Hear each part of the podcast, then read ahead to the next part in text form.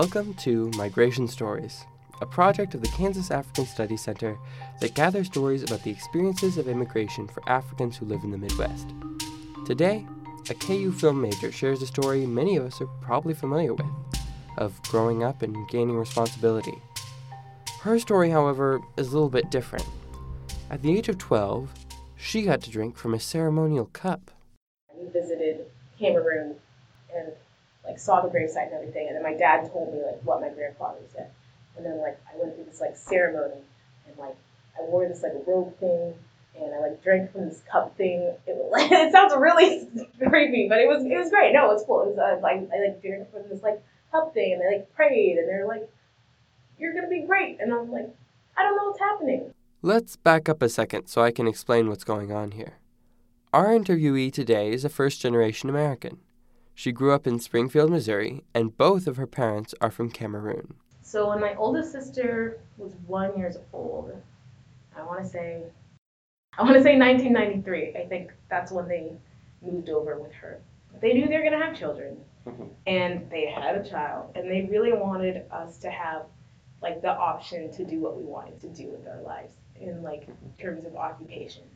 And they thought like in America, there's a lot more like freedom to do so, and such as like colleges and stuff. Um, so they they thought it would be good to be here to experience those, like having having the freedom to choose what you want to do.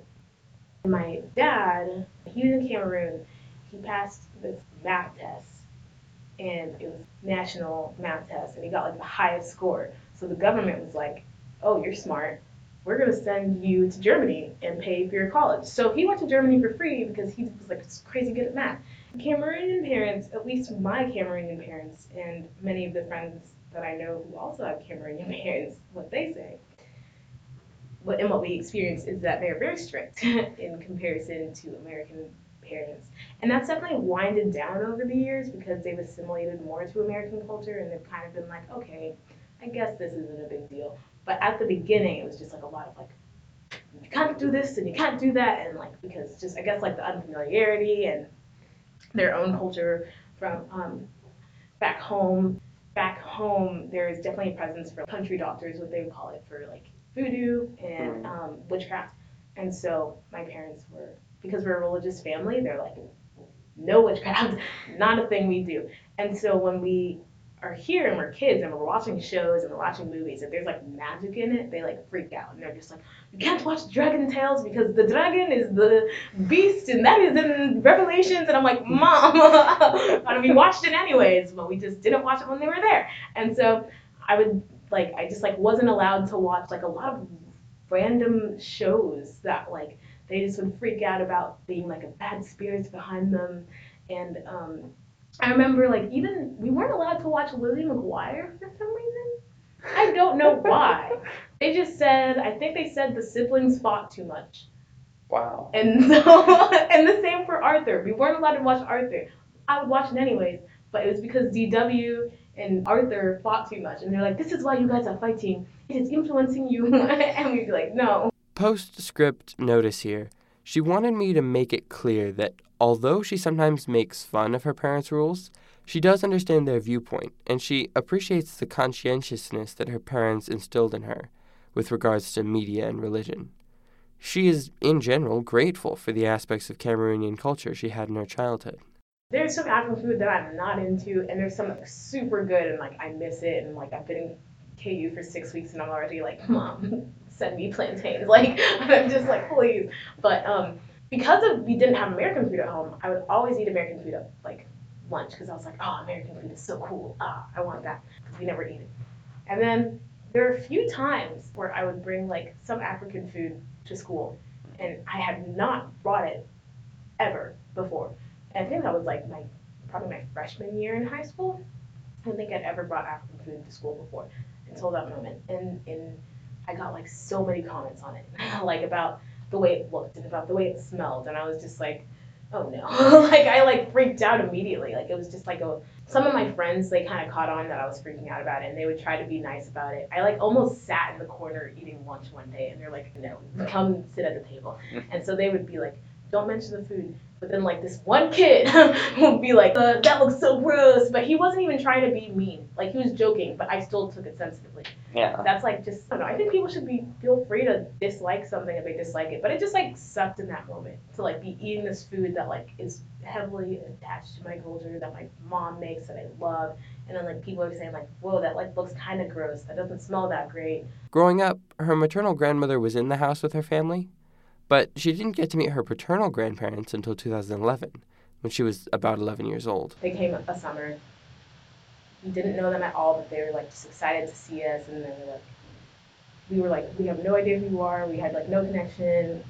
We didn't talk that much, and then like they went back, and my grandpa died, and thinking back, I'm like, wow. But they were always really happy to see us, and they like brought us these African clothes, and um, and the result of that trip was that our grandfather, um, before he died, like, so he visited and he analyzed all of our characters.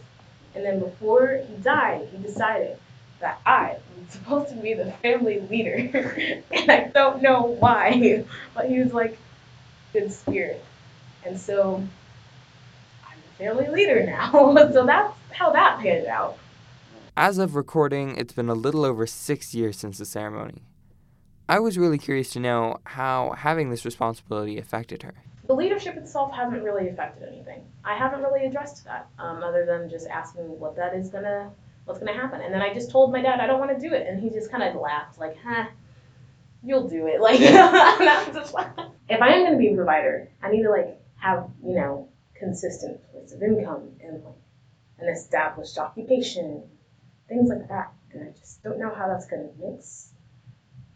How does that pressure affect you? Well, usually it doesn't, because usually I ignore it. But when I think about it, I just am like, huh, that's to be rough. And then I ignore it even more. So I guess you could say it does negatively affect me in that way. I just don't want to disappoint my family. I don't think, I'm not upset about my family being angry. I'm upset of, I just don't want to lose my culture. I don't want to let them down. In my everyday life, I'm not typically thinking of Cameroon. So I think on impulse, I would think that zooming into wherever I'm at, which is extremely selfish and not great. I wish that it was like also Cameroon some days. I think I need more influence in Cameroon, but I just, I was never, I, I was there once in my life for short periods of time. And I think, I think it's expanding more. It's like, it's like I think when I was younger, I was definitely just like America, and then like now it's like the camera's zooming out more. So yeah. more and more, it's like I'm starting to see more of the bigger picture of like also Cameroon and America together. But I think in my everyday life, I like don't think enough about Cameroon, and I want to be more connected. The music was Arid Foothills by Kevin MacLeod and was licensed through Creative Commons. His music can be found on Incompetech.com. This has been a production of KASC, the Kansas African Studies Center at the University of Kansas. I'm Cayman Simmons. If you are interested in sharing your story or learning more about the Migration Stories Project, visit migrationstories.ku.edu.